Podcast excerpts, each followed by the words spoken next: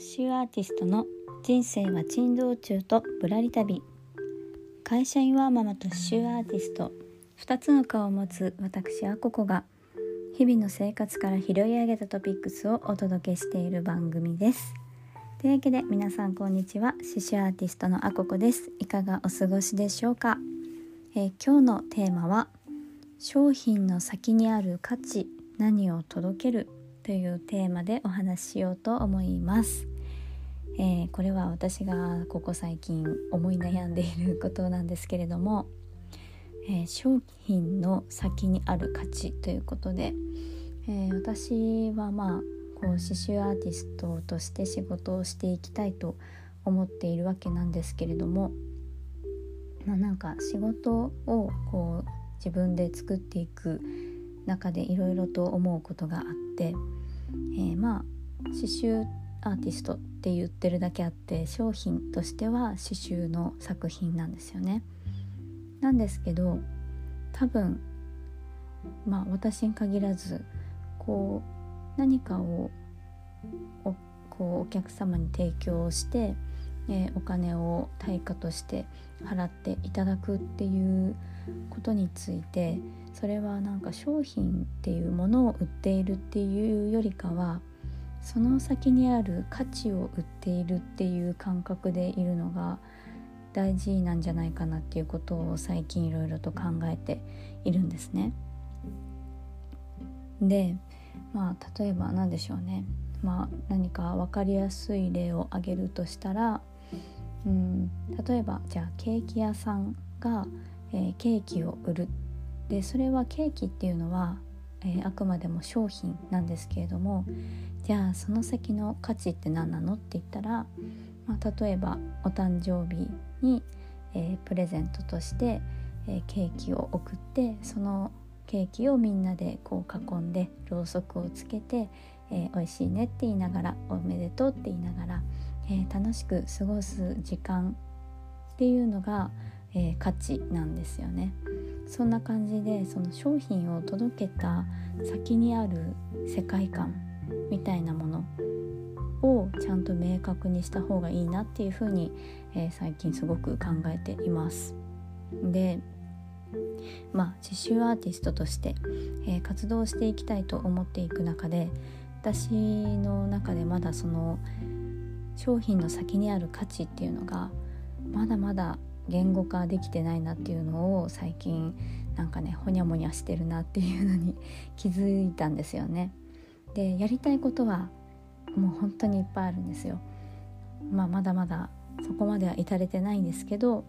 まあ、アート作品ももちろん作りたいと思いますし、えー、企業さんとコラボして何かこう広告のデザインとかパッケージのデザインとか、えー、本の想定とかのデザインもしてみたいですしあとは、えー、他のこう異業種の人とコラボをして何か一緒にものづくりをしたりとかそういうのもやりたいとかミュージカルの衣装を作りたいとかいろいろやりたいことを作りたいものっていうのはいっぱいあるんですけれどもその刺繍アーティストとしてその作品を作った先に提供する価値っていうのがうまくまだ言語化できていないなっていうふうに思ったんですよね。でここが言語化できてないのが最近こう私が発信活動とかこう自分のこの活動を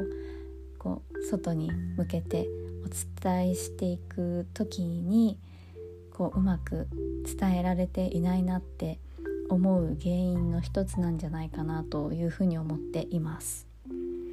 でまあ片やというか今私上半期力を入れていることとして、えー、ウェディングの仕事があるんですけれども、まあ、今その刺繍の技術を使ってパージュブランシュという、えー、ブランド名で、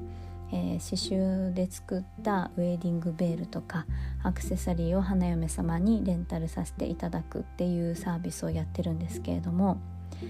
そのパージュブランシュに関しては今結構その価値っていうのが自分の中で明確になってきてるんですよね。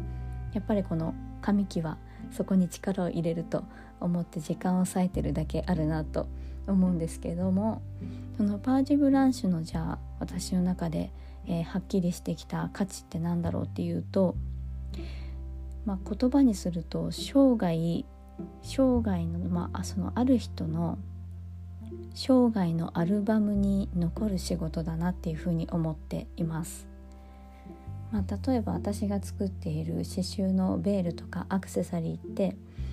まあ、一見するとこの結婚式当日だけで切り取ってみると確かにこうゲストの皆さんの前に、えー、こう目立つ時間っていうのって短いんですよね。特にウェディングベールとかってまあ大体挙式の時しかつけてないのでこのゲストに見ていただく時間とかで考えると確かにお披露目する時間っていうのはすごく短いアイテムになります。なんですけどこうこの実際に刺繍のウェディングベールを花嫁様に、えー、お作りしたりとかレンタルさせていただくようになってで届く写真とかを見ながら気づいたのがこう例えば結婚式の前のフォトツアーの時とかこの会場の中でいろんな場所で、えー、写真を撮っている時ってウェディングベールってずっとつけてる方が多いんですよね。で特にうちのお客様だとそのベールをすごく気に入ってくださる、えー、方がすごく多くってなのでそのベールをつけた写真っていうのをすごいたくさん撮ってくださってるんですよね。すごく嬉しいなと思う思いながらふと思ったんですけど、えー、結婚式の時の写真ってすごい宝物の一つじゃないですか。そのまあ晴れ時の中で言うと晴れの写真なんですけどやっぱりねすごいずっと思い出に残るものだと思うんですよね。で、まあ、またこう結婚記念日の折だったりとか、まあ、何年記念10年記念とかどんどん年を重ねていった先にもきっとまた振り返る機会がある写真だろうしまあその後こうお子さんが生まれたりとか、まあ、さらに孫が生まれたりとかしていく中で、えー、お母さんの結婚式はおばあちゃんの結婚式はどんなだったの？みたいな時に、えー、開くアルバムの中に、えー、私が花嫁様のためにお作りしたウェディングベールとかアクセサリーが一緒に写っているんだなっていうことを想像するんですよね。できっとそのアルバムを見ながらこあの時こんな気持ちだったとかこんな幸せなことがあったねとかいうこう素敵な思い出話を振り返るシーンの中に、えー、一緒にこうちょっと残るんだなっていうのが、えー、私にとってのパージューブランシュをやる価値なんですよね。うん、っていうのが今自分の中で、えー、こうはっきりしてきているので結構この、まあ、発信活動とか、まあ、最近このホームページも作り変えた時とかにも、まあ、そういう視点で、えー、作ったりとか、えー、まだまだちょっとブラッシュアップしてるんですけどそういうのがはっきりしてくるとこう発信する時とか何かこう新しい新商品を作ろうって思った時にも方向性がぶれにくくなるというか軸が一本通った感じがするなっていうふうに思うんですよね。でそう考えた時にまだこう刺繍アーティストとしての活動っていう意味ではまだそこが明確にできてないなっていうのにも、えー、気づかされたんですよね。うん、まあいろいろ刺繍っていうくくりで言うといろいろあるなと思っていてで今まで私この刺繍の「ハウツー」って、えー、やってたんですけどあんまりノリノリではやってなかったんですよね正直。うん、なんか別に先生をやりたいっていうところがあんまりなかったんですけどでもこの刺繍のやり方を教えるっていうのも一つその先の価値っていうのを考えるとすごくいいなってちょっと思ったりもしていてでまあじゃあ例えばえー、刺繍のやり方を教える先の価値って何だろうっていうと、えー、誰かの日常の中にちょっとした彩りを添えるっていうお手伝いができるなって思うんですよね。まあ、例えばいつも使っているエプロンに、えー、教わった刺繍を施してみるとこう使い慣れたエプロンがまたなんか新しい感じに見えて、えー、嬉しくなったりすると思うんですよね。でそのお料理の時間も、えー、彩られたりとか例えばお子さんの、えー、保育園のバッグに何かこう一つ刺繍をカミカミですね刺繍を、えー、してあげると、えー、まあ、そのお母さんとしても、えー、すごく嬉しい気持ちになるし、えしてもらったお子さんもあお母さんが作ってくれたやつなんだっていう風に嬉しくなってその保育園に登園する時間が楽しくなったりとかこれはお母さんが作ってくれたんだよって先生とかお友達に自慢するその瞬間とかそういうのも一つ日常の彩りを添えるその先のお手伝いみたいな意味でそういう価値があるなっていうふうに思うとあなんかそういうのが提供できるって思ったらそのやり方その刺繍のやり方をお届けするっていうのもあなんかすごくやりがいが感じられるようになるなっていうふうに思ったりしたんですよね。そうだからなんかその商品だけを作って売るってなると結構ね頭打ちになるというかやっぱりモチベーションの維持って結構難しいなと、えー、常々思っていてなのにその先にある自分がこの商品を提供した先にどんな価値が生まれているんだろうっていうのを想像するとなんかすごくモチベーションになるというか軸が一本通ってまっすぐ立てるというかそんな感じがするなと思ったので、まあ、今日はそんなお話をさせていただきました。はいというわけで今日のテーマは商品の先にある価値何を届けるかというテーマでお話をしました。えー、こっから余談になりますがあちょっとすいませんちょっと犬が遠くで吠えてるんですけど すいませんね、えー、余談なんですが、えー、今私これ音声配信はポッドキャストで Spotify アンカーそしてスタンド FM さんでやってるんですけれども、えー、スタイフさんのなんか機能って仕様が変わったのかな？わかんないんですけど なんかあのまあ一なんだリスナーとしてもスタンド FM さんをよく聞いてるんですけど、えー、今今日は木曜の夜に収録をしていてふと気づいたんですけど、まあ、例えば A さんが、えー、今日上げた音声配信をこう聞くじゃないですか。